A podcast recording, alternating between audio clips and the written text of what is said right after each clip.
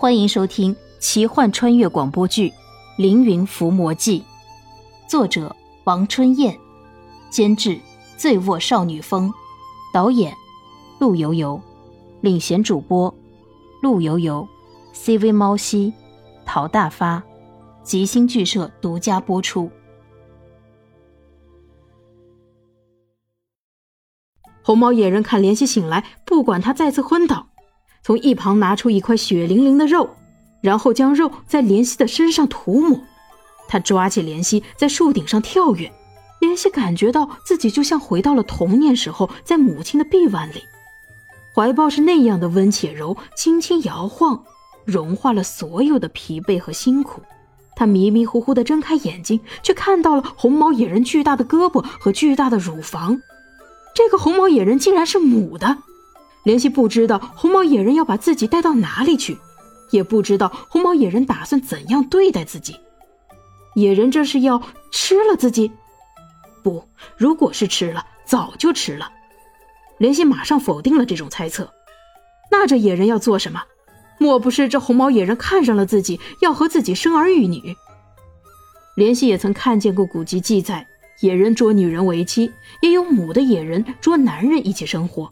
还生下了一群小野人，莲希不禁打了个冷战。哎，不，千万别！我不能对不起小翠，我的一切都是属于小翠的。而这只丑陋的野人，如果强行占有我怎么办呢？他有绝对的力量。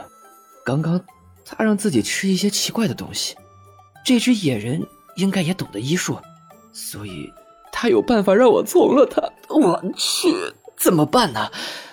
我的身体我做主，我只要意志坚定，我的小弟弟就一定听我的话。红毛野人一手夹起莲溪，在那险峰叠嶂处攀越。他来到一处悬崖之下，悬崖离地三丈多高的地方横生着一棵老松，弯弯曲曲的老松，树干树皮上面斑斑驳驳生长着青苔，还有凌乱的藤蔓。老树的枝桠间有一个巨大的鸟巢。一只罕见的白头乌鸦站在鸟巢边，叽叽喳喳。红毛野人将莲溪用藤蔓拦腰捆住了，高高吊起在那松枝上。老松晃动，乌鸦惊起飞走了。莲溪大骇，不知野人又要耍什么花样折磨他。显然，莲溪刚开始想多了，他要面对的不是洞房花烛，而是折磨。吊起来做什么？莲溪不知道，也想不明白野人的动机。红毛野人将莲溪半悬在空中后，便径自离去了，留下莲溪一个人打横被挂在半空当中。一阵风吹过，吹得他飘飘荡荡。他转眼看着四周，极目而望，满眼是山峰密林，并无人迹。莲溪拼命挣扎，大声的高喊着救命。可他拼命喊了半响，还是没有等来小翠的回答。莲溪睁不开，也就停止了晃动叫喊。可当他安静下来，那只乌鸦飞回到鸟巢，然后探出头，好奇地看着莲溪。莲溪身上的肉味很重，乌鸦看了一会儿，见莲溪不动，就大胆地飞到了莲溪的身上，去啄莲溪身上的肉末。乌鸦吃得津津有味，突然间，它呱呱地大叫起来。从鸟巢里又飞出来几只小乌鸦，都飞到了莲溪的身上吃肉。当然，他们的这一举动也有啄到莲溪。这些乌鸦会不会吃了我？疼，恐惧，怜惜大骇，他大喊道：“滚开！”这些乌鸦才不管怜惜大喊大叫，继续啄他。怜惜急忙扭动身体，希望能够赶走乌鸦。在这些乌鸦的眼里，怜惜就是一个稻草人，没什么可怕的。吃吃吃！乌鸦当真啄到了怜惜的肉，那种感觉，那种感觉麻而痛。怜惜闭上眼睛，难道我今天就会被乌鸦吃了？来人呐！谁能救救我？小翠完全不见踪影，没有人，怜惜绝望了。蓦地，狂风涌起，前方密林里树枝晃动，怜惜心中暗暗欢喜道：“天可怜见，应该是小翠听到了呼救声，前来救自己了。”可怜惜定睛一看，立刻马上心死了，却见草木中分，慢慢的走出了一只巨大的吊睛白虎。碧绿的眼睛瞪着怜惜，喉咙里呼噜噜的低笑不已。这只白虎比普通的老虎足足大了一倍，走路是真的虎虎生风。喊叫盼来的不是小翠，而是更加恐怖的白虎。那几只乌鸦只是啄疼了自己而已，而这只那么大的老虎，那血盆大口足足有门那么大，一口就足以把自己给吞了，连骨头都不会剩下一块。莲希因为怪病的发作，刚刚才从昏迷中醒过来，而此刻他却希望自己仍然昏迷，这样白虎怎么吃了自己也就无所谓了。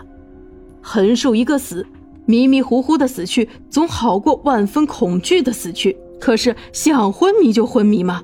现在是五月，丛林里很是闷热，莲希却只感觉到冷，冷入骨髓。他牙齿打颤，冷汗一滴滴的落下。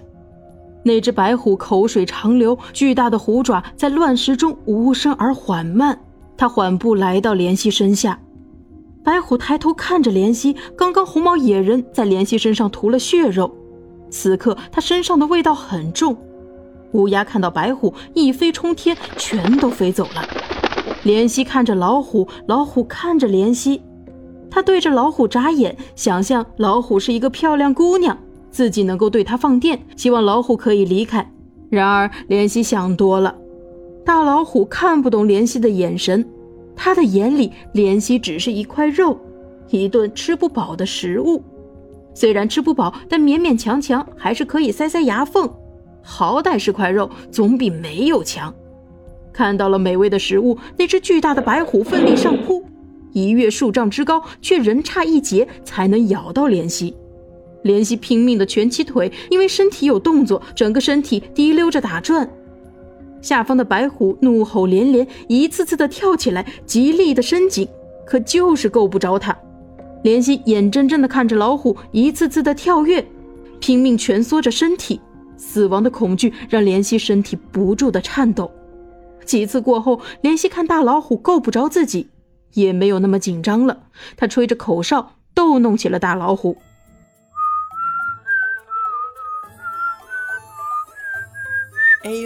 差一点儿！哎，再来！哎，再跳高一点儿，就是够不着。你说你吃那么胖做什么？该减肥了。要不你省一顿减减肥？猎物当前，遇食不得。那白虎更是怒不可遏，在地上兜了几个圈子，发了狠的死命一跃，扑向了莲溪。这一次看起来大老虎跳高了许多，应该是可以咬到莲溪。莲溪吓得赶紧闭上眼睛等死。然而，白虎突然惨叫一声，庞大的身子忽地平飞了出去。莲溪听到大老虎的惨叫，睁开眼睛，却发现大老虎被一根尖木贯穿身体，钉在了山壁之上。原来是红毛野人用一根尖木刺穿了白虎。此时此刻，莲溪才恍然大悟，自己原来是饵，是红毛野人用来钓虎的饵。就像是自己刚刚用来捉石居时用的那只死猴子，是陷阱的一部分。红毛野人看刺死了白虎，兴奋地拍拍胸口，然后扛起白虎，大笑着跳上了树顶远去。那只巨大的白虎足有千斤重，红毛野人也是有点吃力，勉强才扛了起来，所以他并没有力气同时扛起莲溪。红毛野人看联系绑在空中应该很安全，于是想着过一会儿再来带走联系。本集播讲完毕，感谢您的收听。如果喜欢，就请点个订阅吧。